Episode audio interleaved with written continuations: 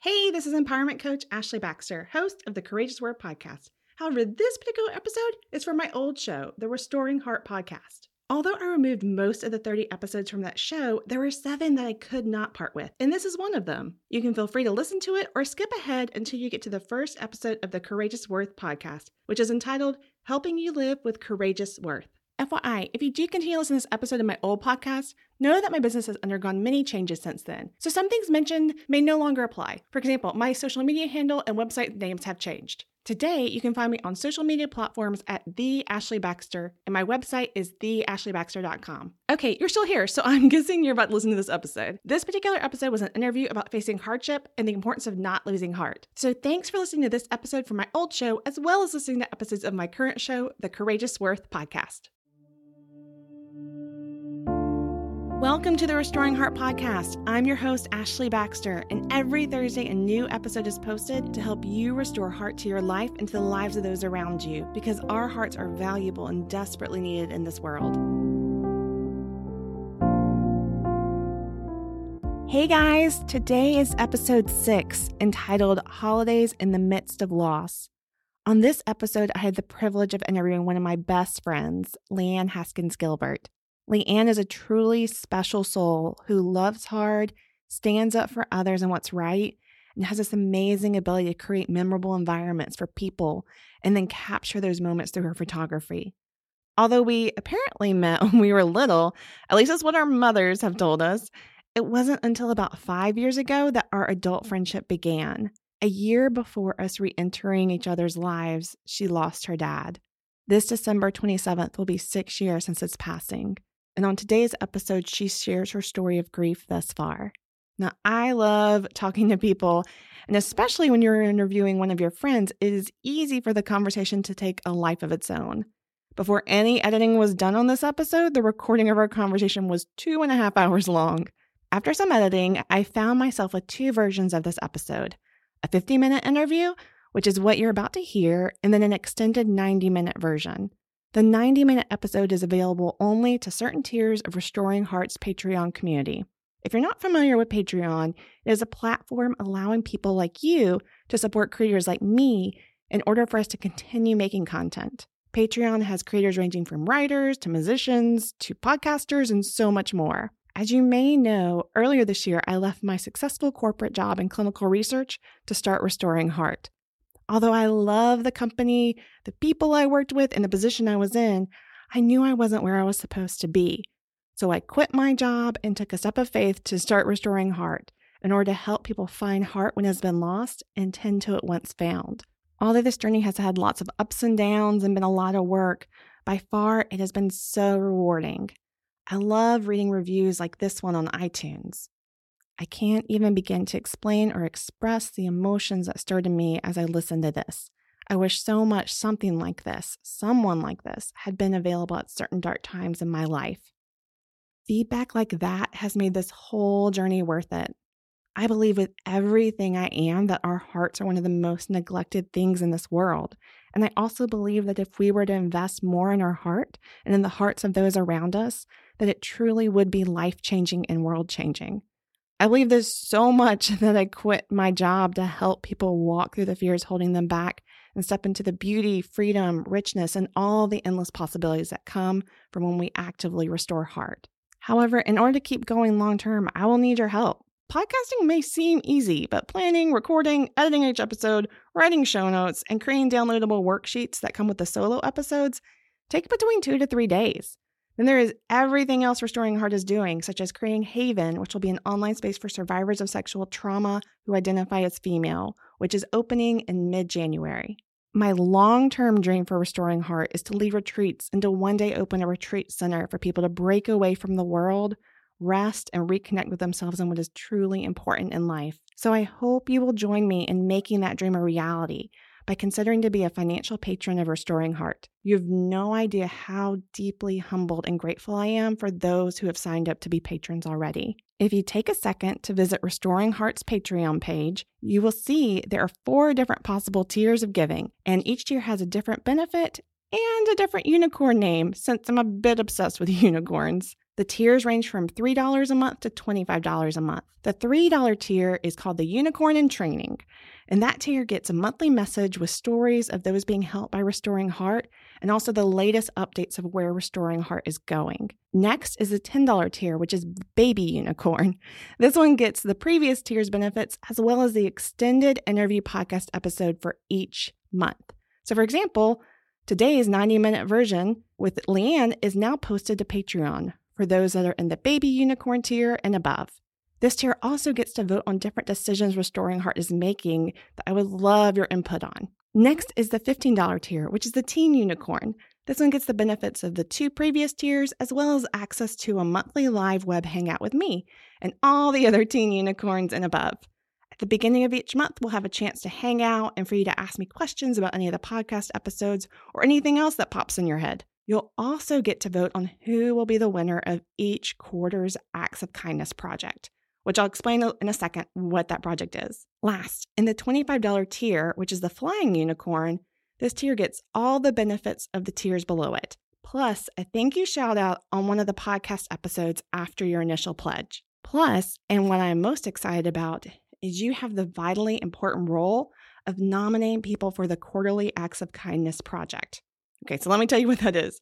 The Acts of Kindness Project is something that I'm so excited about. As you know, not only do I care about you investing in your heart, but also in the hearts of those around you.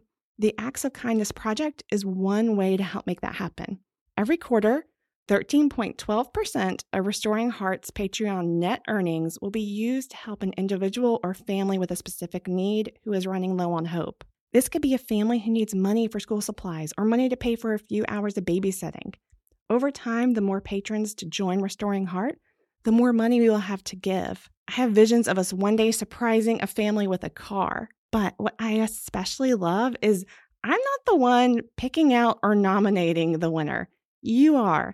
As mentioned, the Flying Unicorns have the role of each quarter nominating an individual or family that they know for the Acts of Kindness project. Then the Teen Unicorn tier will get to vote on the winner. I am so excited about this project and can't wait for it to get started once Restoring Heart is net positive, which I'm really hoping will be by the end of the first quarter of 2019. In case you were wondering why I picked 13.12% of Restoring Heart's net Patreon earnings to go to the Acts of Kindness project, it's because of a proverb that I love. Proverbs 13:12 says, "Hope deferred makes the heart sick, but a longing fulfilled is a wellspring of life." Regardless of if the words in the Bible mean anything to you or not, I think we all can agree that there's truth in that saying. I hope you will consider becoming a patron of Restoring Heart and helping us bring some hope to people's lives through the Acts of Kindness Project and through everything Restoring Heart is putting out in the world. You can find out more by going to patreon.com/restoringheart. Patreon is spelled Patreon. Again, that is patreon.com/restoringheart. You can also find links to it on my Instagram bio and on the Restoring Heart website. Okay, now let's jump into the interview. Again, this is the 50-minute version you're about to hear. If you would like to hear the 90-minute version, which has more stories, more conversations on dealing with grief, showing up for people, spending Christmas in the hospital, a government cover-up from D-Day. No, I'm not kidding. This is for real. And even a few minutes when our conversation drifted to our friendship during the Kavanaugh trials. Then head over to Restoring Heart's Patreon page and sign up for either the Baby Unicorn tier or any of the tiers above it. I promise when you get to the page, it'll all make sense. And now, on to the show. So I'm here right now with my friend Leanne Haskins-Gilbert.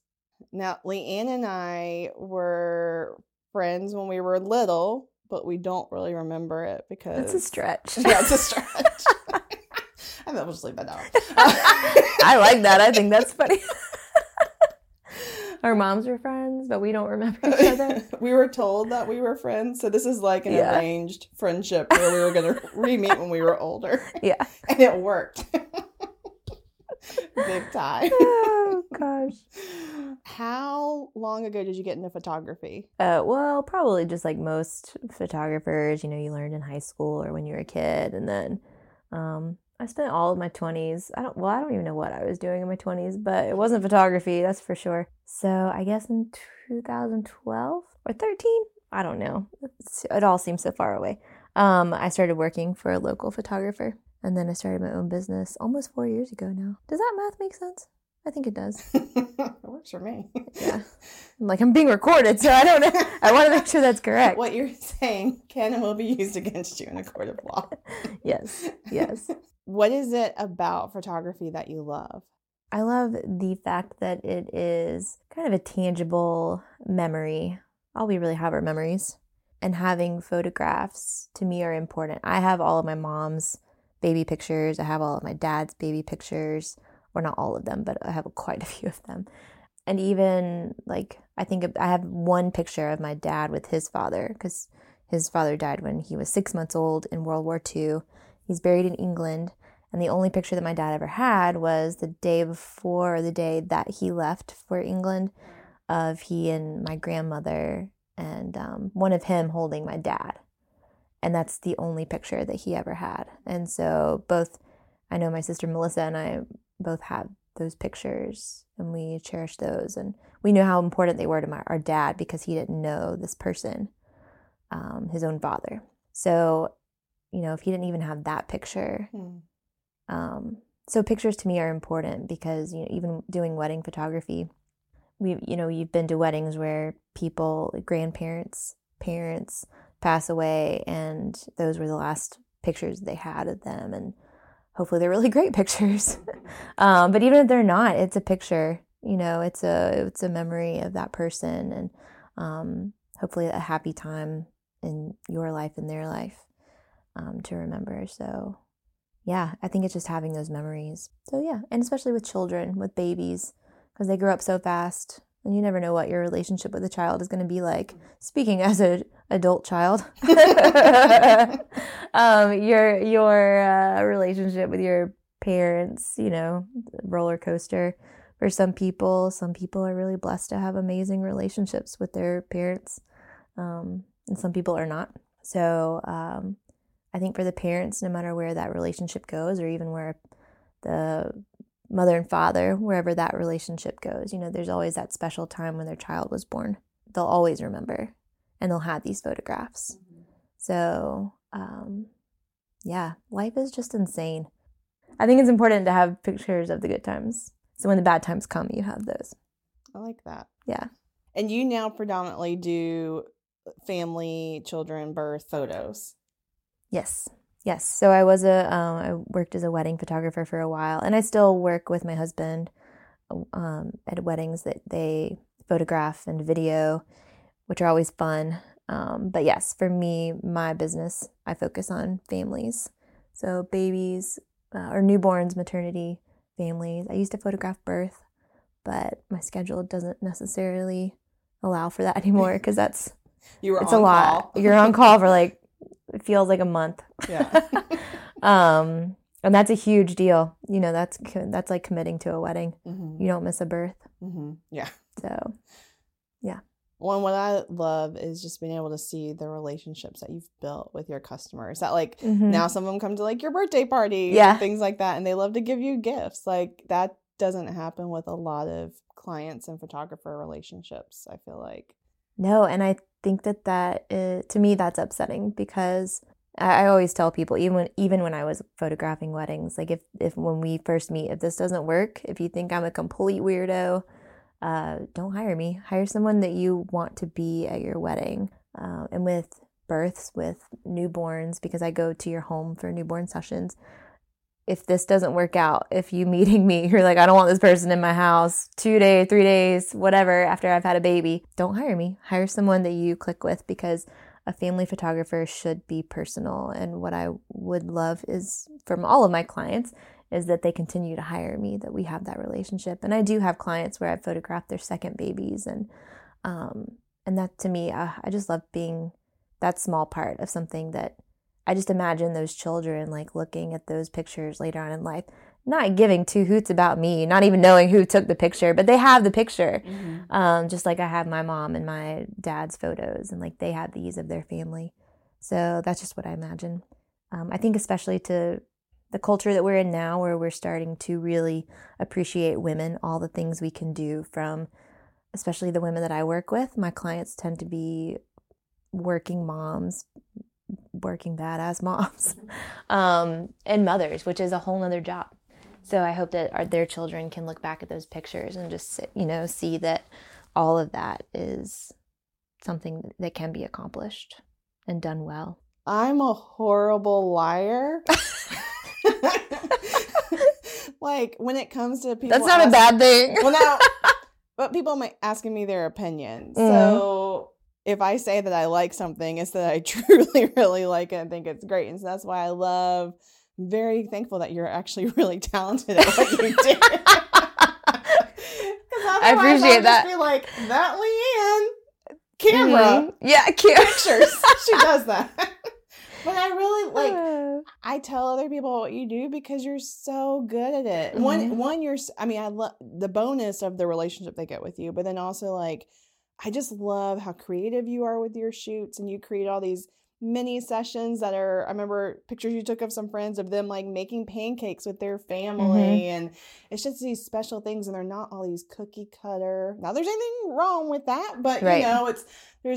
It's just different. You can tell that every session is personalized to that family, and I love that, and I just think that people are just getting such a gift in multiple ways when they get the opportunity to work with you. Aww. So I'm serious. Again, not a good liar. Yeah. I know that about you, so I appreciate that. I some of that one that you're talking about where they were making muffins. They're making blueberry muffins. And that was a really fun session. And it was something at the time I was trying to do more of, which in the future is what I'm trying to do, where we have an actual thought out process of what are things that you and your family love to do together. Photos at the beach are awesome. I actually love shooting at the beach, aside from the sand. The beach is beautiful year round. But being able to create the environments or recreate the environments that, your children will remember, just even reading books and playing on a Saturday morning, but making pancakes or muffins with the family and stuff, and photos in your home where your children grow up, I think are important. So those are always fun to me, to kind of just have this whole concept behind a shoot instead of just a portrait session. So speaking of family, I know that this time of year is particularly vulnerable for you. How old were you and how many years has it been since your dad passed away? I had turned 30 in 2012. So it was... December 27th, 2012. So it's been 6 years. It'll be 6 years this year in just a couple weeks. How soon before that had he gotten sick, or did y'all know that he was sick? He'd been sick for a long time. He had COPD because he smoked since he was 14 years old. And so he was on an oxygen tank for a few years prior to him passing. And then, but honestly, it happened really quick. He ended up getting pneumonia and being hospitalized, and he was in a coma basically. So it happened really quick. Let's see. I guess he got sick on a Thursday, and he had called 911. He didn't call any of us to tell us he was feeling bad, that he was sick, but I guess it got so bad that day he had called 911, and he had made it to his car. I guess he was going to try to drive himself, from what the EMT had told us. But when they got there, he was outside at his car on the ground. And they took him to the hospital. And I guess all they had were his keys. And he had a wallet and his phone, but the phone died. So we did not know he was in the hospital. And he was in a coma the whole time. And we didn't find out till Sunday. So there's a lot of guilt with that, because you're you don't talk to your dad every day. It was Christmas. It was, for me, there's a lot of guilt. I can't speak to my siblings, but for me, I felt bad. Because at that point, that year, I'd had a rough year with him. He was he was a rather crotchety fella for his family. He lived in the past. I think a lot of older people probably live in the past. But he was just, it just felt like he was always really grumpy, and it just made it hard to be around him. So we did a lot of things. We tried to help him whenever we could, and take him to the doctor and whatever he needed. But yeah, my mom, who wasn't living in Wilmington at the time, and she was here for most of December, and she's one of those people that always wants to be doing something. So we went to a ballet, we went to a Christmas show, and we had been to her house and made gingerbread houses, and it just felt fun, and like you were a kid and it was Christmas, and it, like, we did those things that weekend, and our dad was in the hospital by himself. So that was hard when we found out, because good God, I was at Satellite. I was at Satellite for their, like, you know, on Sunday nights they have their bluegrass, and like it's always fun. And then at Christmas or Thanksgiving, everybody's home. There were so many people there. And I was dating a guy at the time that he was up there playing, and Melissa called me because we had talked earlier about how we hadn't talked to Dad, and she went by the house, and his car was there. The house was locked, and she's like, I don't know where he is. Maybe he's with Uncle Ron. And then she said he wasn't with him, or he said that he wasn't with him, and he hadn't talked to him since Thursday. And so Melissa's like, well, I'm just going to call the hospital. And sure enough, that's where he was. So then Melissa calls me, and she's frantic, and she's like, where are you? I'm coming to get you. He's in the hospital. He's in a coma. So I run it. I don't even tell the guy I'm dating. I just found a friend. I was like, I need you to take me to the hospital right now. So he took me, and Melissa and I got there at the same time, thank goodness. And that night, I mean, it's just me and my sister and her husband, Kenny. And so we get taken to the room that nobody wants to get taken to. And the doctor is like, well, you know, these are the things that are happening, and, you know, there's a very slim chance he's going to make it. And at that point, not only are we trying to wrap our heads around that, but just the fact that he'd been in there without us. But at that point, his heart was failing, his kidneys were failing, his lungs were failing. He was on all the machines to keep him alive. So that was not a pretty picture to walk into. Did y'all realize at some point this is goodbye, or were you kind of waiting to see how each day played out? I think we were really waiting to see, because there was that little bit of hope. And at the same time, because I'm probably more of a realist, and for any of those who know the Enneagram, I'm 6, so I can be the Debbie Downer, or just the, you know, I think about all the worst case scenarios. And so at that point, I'm thinking of all the care he's going to need if he comes out of it. You know, everything from how are we going to afford it? Is that the life he wants to live? I don't necessarily think he was afraid of dying as much as he was afraid of dying alone. And that was something that he would voice. And then to the whole thought of like him dying, and like, well, what does that look like for all of us? For like, what will we have to take care of? What is that? So I was hopeful, and I was still then just like, well, I don't know what any of this means. Like, what are the next steps? For me, it was always, what is the next step? I don't think I said goodbye until the end. I would go at night, because I would wake up in the middle of the night, and they weren't technically allowed to let us in, but I think with my dad's situation, they knew better than we did. So they would let me in the middle of the night, and I would go in and sit with him and talk to him. I lied to him about who I voted for. Obama's second term. I told him I voted for the other guy just to save face. I was like, I don't want to argue, because arguing with him was just, it was like arguing with a brick wall. Like, you weren't going to change him. He wasn't going to change me. And I just didn't want to put the energy into it.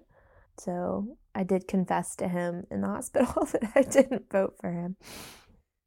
I think I my personality is that when there were people coming to visit, I would end up just kind of hosting it. Like, thank you for coming, spending time with that person. And part of me regrets that, only because I wish I had taken more of that time and just been in the room. But I always want to make people feel comfortable and feel good, and which is great, I guess. But, you know, at the time, and I think it was probably also just a form of escapism. But to me, that wasn't him. Like, I don't know if he was able to hear me or any of those things. I think they can, but it wasn't the same. I kind of wished he had been able to argue with me. So yeah, I did have my time eventually, the day that we were going to take him off everything. And then when we were all in the room, we were all surrounding him, which I thought was amazing. I think his biggest fear was dying alone. So I just thought it was really beautiful that we were all in there. And again, the guy I was dating at the time, really amazing person, very kind and thoughtful. And he had the idea to, for everyone in the room to just go around as it was happening, for everyone to go around and just share a story about my dad. And at first I was like, oh my God, that sounds terrible. But as it started happening and everyone's just really quiet and crying, I'm like, no, we've got to do something. We can't just stand here like this. And so we all go around and just share something about him. And that was really special. As you were saying about him not wanting to die alone, it's like not only did he have all those people around him, they also were taking that moment to celebrate times that were special to each of them with him. Yeah, no, I think so too. I'm really glad I wasn't so stubborn as to not do that day. That was a really great way to send him off, to say goodbye. I don't remember what was said. The only thing I really remember about that was I remember hearing my sister Melissa. At one point, she made that audible crying sound, that sound that your body just forces you to make. That, I think, is what I remember about that. And then once the nurse came in and said that he was gone, I just had a switch in me that was like, all right, this is over. I've got things I've got to do. Because for whatever reason, he left me in charge of some of his stuff, and I got pissed at him for doing that to me. So yeah, I think I was the first one to leave the room. And I went out there to the nurse's station, and I was like, all right, what has to happen now? What do you need us to do? And I think from then, the rest of the day, it was like I just pushed it. I just compartmentalized. I'm like, okay, well, that emotional thing is done. I've got these things that don't require emotions that I have to do. Do you remember what it was like the first months after his passing? I truly believe that everyone goes through the process differently.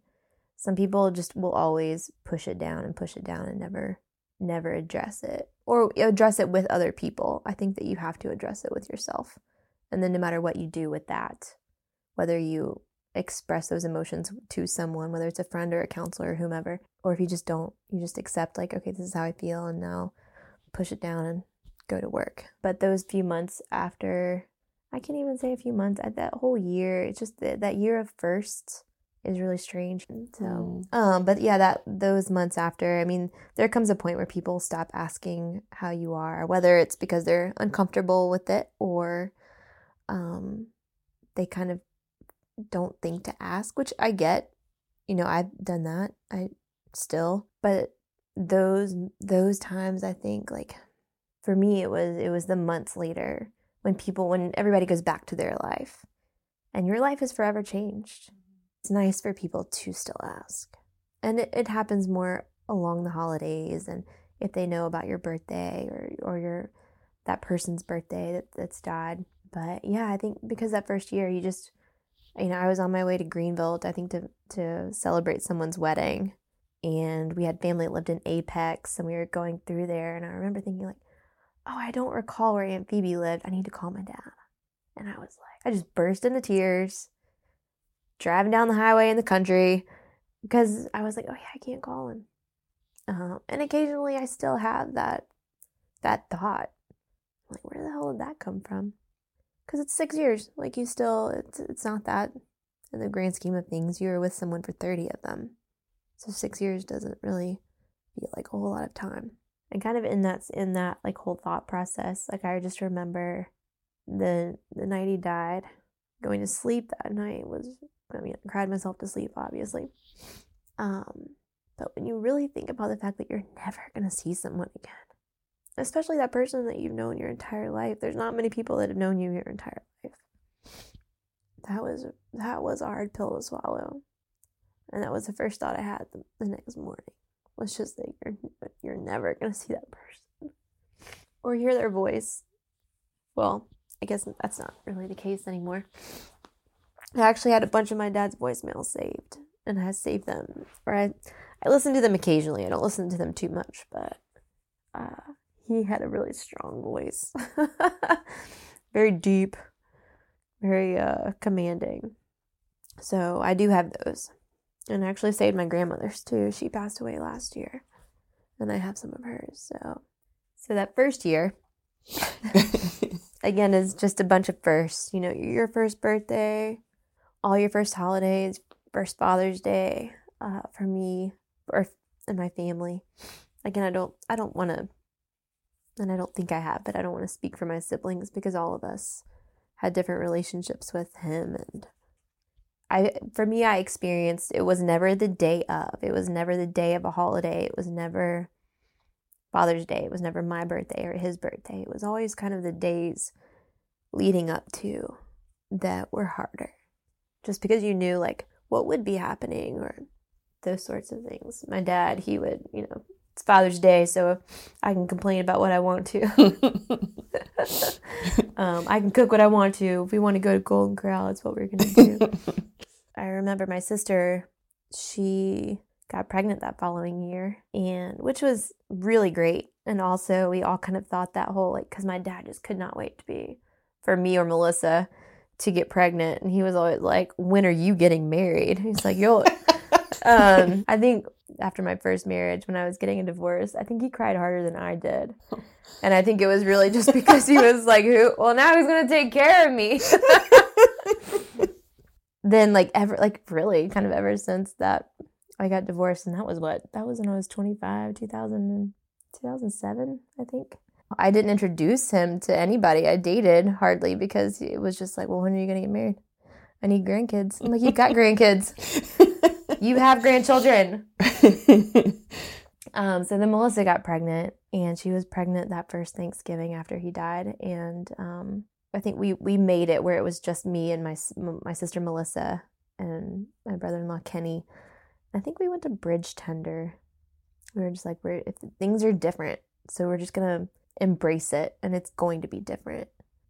I love that, though, that y'all did something different. Like, you're like, it's gonna be different no mm-hmm. matter what. Like you said, like, everyone is different how they deal with it, and for some people that might not be the right step for them, but right. I love that it wasn't, no, let's try to recreate always what we've done. And yeah, I think that was important. I'd like to say it was important for us to do that. It was important for us to be together, but yeah, just to embrace the difference, the change that all of that brought about. And it was fun. It was different. It was nice. So yeah, that was Thanksgiving, and then Christmas. I think for us, that first Christmas without him, I don't even know if it was a first Christmas because he wasn't necessarily there when he died, because everything happened at Christmas. So for me, I was just thinking about, like, well, you know, this is 2 weeks from when he died. Like, this is what I was doing. And I remember this was the last time I saw him. This was the last thing I said to him. So there was a lot of guilt. There was a lot of just kind of replaying for me.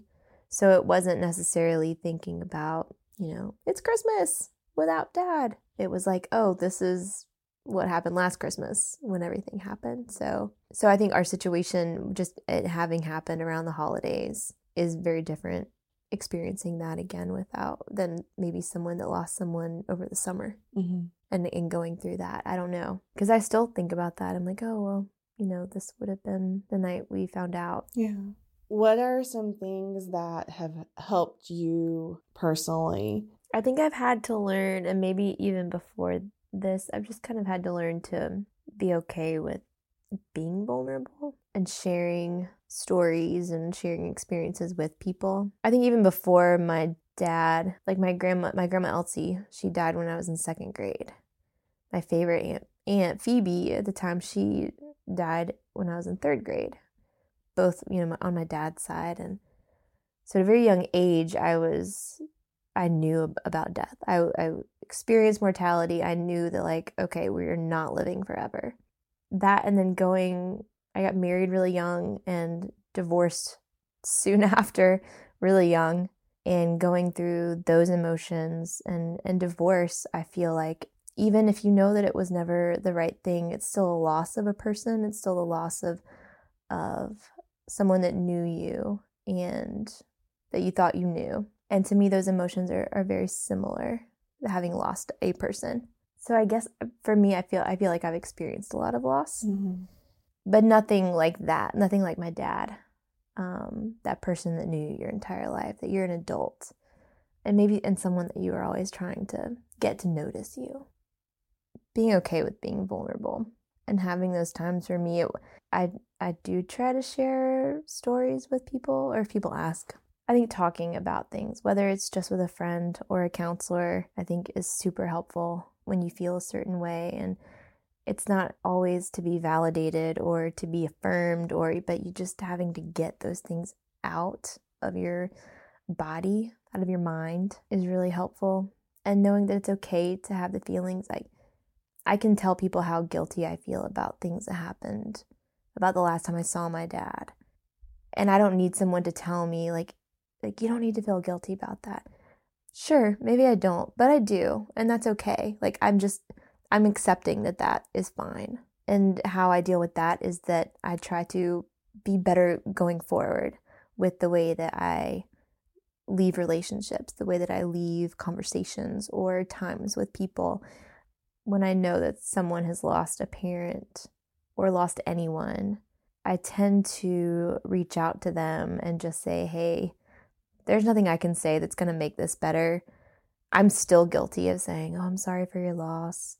All the things that people say, and because it's an awkward thing to acknowledge. It's an awkward thing to know that someone's hurting and maybe you've never experienced it before. Even if you have, it's still super hard. It's weird. So I reach out and I just say, look, there's going to be a time when people stop asking you how you are. And that's probably going to be the time that you actually need people to ask. So I just want you to know that that day comes. Like, I hope you can think of me, like, reach out to me. And maybe what I actually should be doing is reaching out to them. But also, it's the things that you don't know, like with grief, with trauma, probably of any kind. It's like, you don't know how you're going to react, and you don't know what you're going to need, because those moments of grief, they hit you like a brick wall in the weirdest times and places. You're never really ready for it.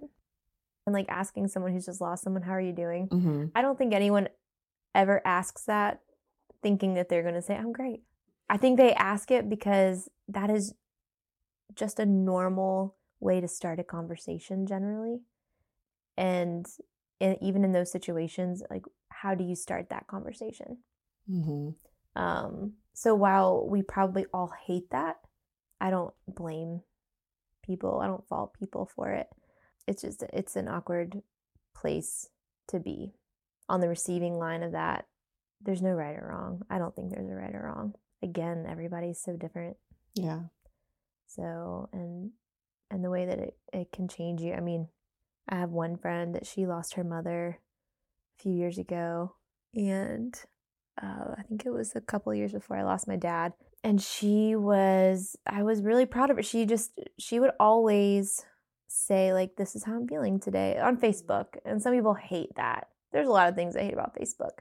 But for me, like, she would just share, this happened to me today. And all I could think about was wanting to call my mom, whether it was good or bad or whatever it was. And I felt like that was probably so freeing for her to be able to do. And I know her well enough to know it wasn't just a place like she was seeking the attention or anything like that, but it was just a place where she could go and get that off of her chest. So I think in whatever way, you know, if it's starting to run or yoga or having coffee with your friends and talking about it, I think if you're feeling those things, that it's just good to talk about them. I think so. I also like to talk. I like talking. I like listening. Yeah. I like the deep conversations. I'm not great at small talk. I feel like that gets me in trouble. Like at work events, I don't know what I'm doing. I'm like, this weather's great. Have you had anything terrible happen in your life lately that we need to talk about? Tell me about it. Let's talk about that. I will say there is one thing to not do when you know someone that has lost someone. Do not go to them and only talk about your own story of loss, because everyone has a different story. And when they're in the midst of it, give them that. Save the comparisons, save how you felt, all the things that happened, save that for later. Because that person's not going to receive any of that. There's no comparison at that moment. It's only what you're experiencing. That did not personally happen to me, but I have been in a room where that happened, and it was uncomfortable and it was weird. And again, that I think was just a form of that person dealing with that other loss as well, but them also maybe just trying to say, you know, like, this happens, like, this is how I felt. If you feel this way, this is that, you know, that's normal. But save your personal story for later. Some people may not agree with me. No, but I think it's a good point. It's hard, and you have to kind of take that step back to recognize, wait, am I sharing this right now because mm-hmm. I'm also kind of processing what's my situation, mm-hmm. or because I really am just trying to be here. And I think exactly what you said, like, if you're bringing so much of your own personal story and seeking comfort or mm-hmm. something from that person you're trying to help, then that probably means it's not mm-hmm. the right thing or timing to be sharing. Right. And you're not listening to that person, mm-hmm. whether that person has anything to say. Yeah. You know, it doesn't matter. You're not listening. You're not being aware. Like, yeah. Being aware of other people. And sometimes in the midst of grief, I'd say most of the time in the midst of grief, you're not aware of other people. Yeah. I once heard that people aren't going to remember your words, but they're going to remember your presence mm-hmm. in times like that. And that's just always really... Yeah. stuck with me, like, to no matter what, to always go. Mm-hmm. Yeah. I mean, there. Just like I said, like, I don't remember the words that we said around my dad's bed that day, but I remember everyone that was in there, and that was a big deal. And I remember the people that were at his funeral, and the people that came, whether they went to my dad's room or not, but the people that came to the hospital just to give support, and that was before he died. But again, if that's not something you're comfortable with, like, know your boundaries. I can't fault people that maybe didn't come to the hospital. Like, all I can really say is that everybody's situation is different. Everyone's relationship with a loved one is different. My dad and I had a different relationship than even my sister and he had, or my other sister and he had, or... Yeah. I think something that I keep getting, I've actually been thinking a lot about lately, is just community and, like, us all being a part of each other's lives and... Mm-hmm. You know, how life is hard and we're not supposed to do it alone. And mm-hmm. when we do it alone, it's so much harder. Mm-hmm. And I mean, I think that's just with, like, everything you said, like, in the hard times and in the good times, like, I think it's the people that make all the difference, mm-hmm. you know, having them around and letting them care for you and people reaching out to other people when they need to reach out to them. Mm-hmm. Yeah, I can't. Gosh, in any situation, I feel like without the friends that I've had and my family, I don't know how people do it alone. Just the reminder of trying to have good, supportive people in your life. Mm-hmm. Because you can have lots of people in your life that are just very surface and don't do anything for you. And thankfully, you can always, like, if you have no one that's helpful, like, you can go to a counselor or mm-hmm. something. But just knowing that there are good people in this world, mm-hmm. and once you have them, just hold on to them, and you can all be very different, like, all of us and our friends, like, we're all very, very different. It's not people that agree with you. No, exactly. And I think that it's something to consider, like, knowing, like, I know my friends, and I know, you know, I know who is not necessarily comfortable with talking about deep sad things anyway. And I know that I have friends that are really into that. Not on, like, some weird, like, terrible, like, we're all just sitting around crying kind of way, but sort of more of a therapeutic sort of way. But, and actually, I think more what I'm really trying to say is that, you know, how certain people are going to react to whatever it is, whether you're coming to them with, like, I'm feeling really sad because my dad died, or I'm really upset at this girl at work that did this to me. You know how certain people are going to react, and you know what you need. Mm-hmm. And so, you know, especially for me, if you come to me about a girl that did something wrong to you, I'm going to be like, let's go get her. What's her number? What do you need me to say? I'm all bark. But in the moment, it's great. Yeah. My bite is very gummy. We don't take it to a felony. But you know that, like, okay, that is not what I need. I just want to tell someone and them say, oh, yeah, no, I get that. Not like, let's go fight her. So, and I recognize that about myself, and I've tried to really, like, bring that in, like, wrangle that in, I guess. Like, when people come to me with stuff, I'm like, okay, they don't need me to fight for them. They just want to tell me about this, or they don't need the devil's advocate right now. Again, I'm a 6, so I'm a devil's advocate. I think you're a 10. Sorry. Sorry. Thanks. Yeah. And I mean, we haven't talked about this at all, but Adam, my husband, lost his dad a year ago. His dad died in November 2017, so just a year ago. So this has been his year of firsts, and he is someone that is in touch with his feelings and will let them out when. Which I love that about him. Yeah, and I don't always have to question what it is, and sometimes I do, and he tells me, and there's not. I know, like, there's nothing I can say. I just know that you have to experience this. You've got to go through it, and if you want to talk about it, then we can talk about it. I will listen to you. And he's just very much that person that's like, well, there's nothing really to talk about. I just feel sad. I just miss my dad. And there isn't anything you can do or say. So just kind of loving on that person extra special during that. And just kind of going through this whole year at first with him. And I'm completely guilty of having those moments of forgetting that. And I live with him. Sleep in the same bed with him. And, you know, I'm like, oh, yeah, this would be a time where he would really be missing his dad. Like, why are you in such a bad mood?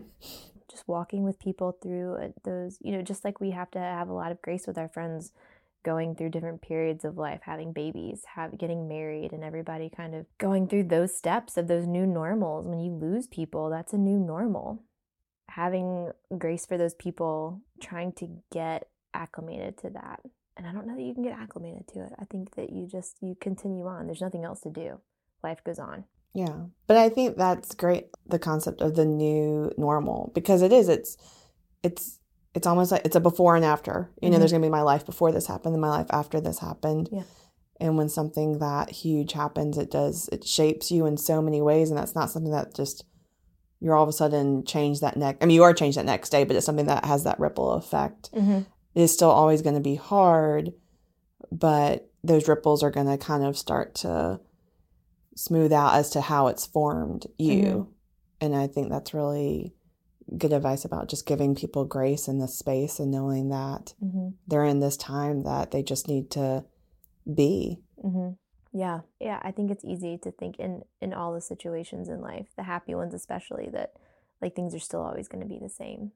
And it's just, it's not the way life is. Life is always changing. And so even for the bad times I think maybe we have more grace for people in the bad times. Mm. But yeah, just understanding and knowing that life is just always moving. Doesn't stop for anything. I loved how Adam put together this year, a year after his dad passed, that he just put together this beautiful video. Mm. Sorry. No, I'm like, tearing okay. up. Beautiful video, just tribute to his dad, and however people need to at different points let emotion out, like whether it's putting together a video and then every year watching that video, mm-hmm. running, journaling, whatever it is. I'm thankful that there are so many beautiful outlets, and like your friend posting on Facebook, mm-hmm. it's so important to let that out. I just love that he did that. Yeah, he is a sensitive guy in a very strong way. Yeah. He's a very strong person. But I love that he was able to use all of his creative talents, and he's an amazing storyteller. And so having those home videos, I mean, that's something when we talk about photography, and with what he does photo and video at weddings and video, just like the videos that he posts, like you hear that voice. And Dick was so much like my father. Dick is Adam's father. He was so much like my dad, the voice, all the opinions in the world. Like, I just always felt like I was with my dad when I was with Dick. And even the way that he died was very similar. He died 2 rooms over from where my dad died. All of it was just insanely similar. Walking through that with Adam was really hard. But what was hard about it, it was hard losing Dick for me also, because it felt like I was losing my dad again. But not being able to protect Adam from those things.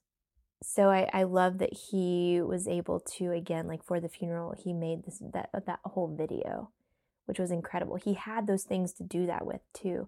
And you hear his voice and you see these relationships over video and photo and being able to relive those happy moments through those things. I think, again, where documenting your life and photographing is so important. But yeah, just I think having those things, whether you make a movie about it or not, just having them. Yeah. Well, and this year when you and Adam got married in Costa Rica, mm-hmm. Thank you for that. I loved being there. You're welcome. I mean, I would have gone wherever y'all got married, but you know, having a monkey as my date was wonderful. And he was so cute. He was.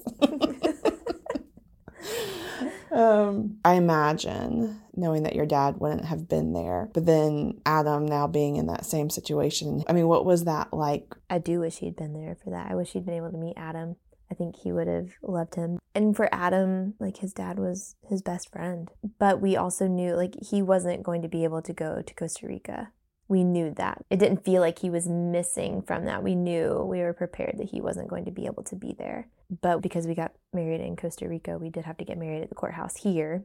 So we got married here like a week before. Then we had just a very small dinner with our parents. And there was a sense of sadness that night and knowing that Dick wasn't there. 'Cause I mean, I think he really liked me. He was excited that we were engaged. You know, because I remember Adam spoke at this like, I think it was a Cape Fear, I don't know if it was a part of Cape Fear Community College, but it was at the college and it was a camera club and there were a bunch of people there. I think they mostly like photographed like ducks and birds and stuff, but Adam was speaking at it and it was a really good talk and people asked a lot of questions and his dad ended up coming and Adam had just told him about it. His dad supported him so much. He was really, really proud of Adam. He was really proud of all of his children, but that was really nice to witness like how much he supported Adam. And so he just showed up and he kind of showed up late, so I wasn't able to sit with him. And I guess at the end of the night, we're all kind of saying our goodbyes and he comes over and he gives me a hug and he's like, I really love the way you look at my son. And then that was it. He left. I was like, oh my God, Dick, you're so sweet. So now I'm like, okay, how am I looking at Adam? Would he approve? Yeah. So I think for me now, it's just kind of knowing what people are most likely going to be going through, which is just a roller coaster of things. And you can't protect people from that. You can't take that on. And I think my personality is that I try to deal with things as soon as possible. So not that I've like dealt with it and it's done. I don't think those sorts of things are ever done. But I feel like what I mean more so is that I try to acknowledge how I'm feeling, why I'm feeling, and I try to deal with it in whatever way I feel the most healthy. So me in that, I think that that's where I'm like, let's talk about this. You know, not even just me. I'm like, oh, you're feeling this way? Well, let's talk about it. Not everybody wants to talk about it, you know, even within that first year. And I know that some of my friends that have lost parents or siblings or whomever, they go through different times. I think my first year that was really rough was the third year where I really experienced that sense of loss and that sense of like, he's not here. Why the third year? I don't know. For some people, it's the first year. For some people, it's the fifth year. And for some people, it really happens in those big life-changing moments when they get married, when they have kids, when they get a new job, you know, when they have those moments where they really just want to share with their family.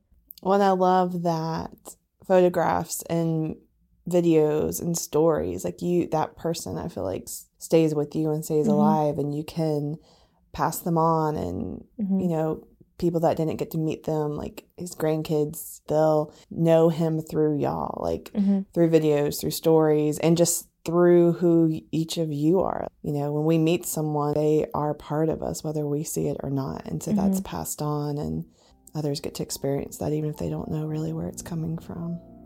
Yeah. Hey guys, I hope this conversation between Leanne and I has been comforting to those who can relate.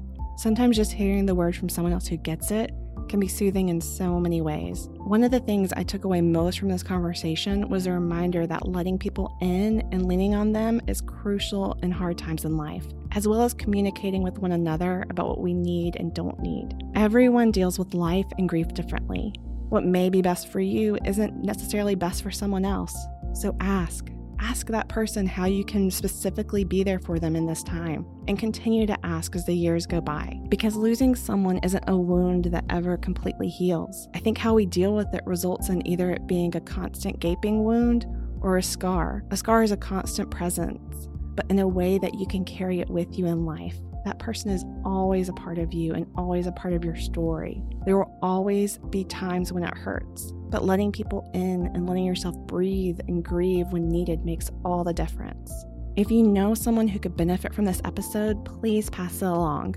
Also, if you have a second, please hop over to iTunes to rate the Restoring Heart podcast and leave a comment. We have just a few weeks left to be eligible to make it on the new and noteworthy list, and every rating and comment helps increase our chances of making it on there. Again, if you would like to hear more of Leanne and my's conversation, head over to patreon.com/restoringheart and sign up to be either a baby unicorn or one of the tiers above it in order to have immediate access to the 90-minute extended episode. Also, if you are looking for a fabulous photographer, please go to leannehaskinsphotography.com to check out her work and contact her. Again, I'm a horrible liar, so when I say that she's good, I mean it. There are also links to her website in the show notes and on social media posts for this episode. Until next Thursday, I hope you all will do something restoring to your heart and to the hearts of those around you. For those celebrating either the following, Merry Christmas or Happy Kwanzaa. Bye for now.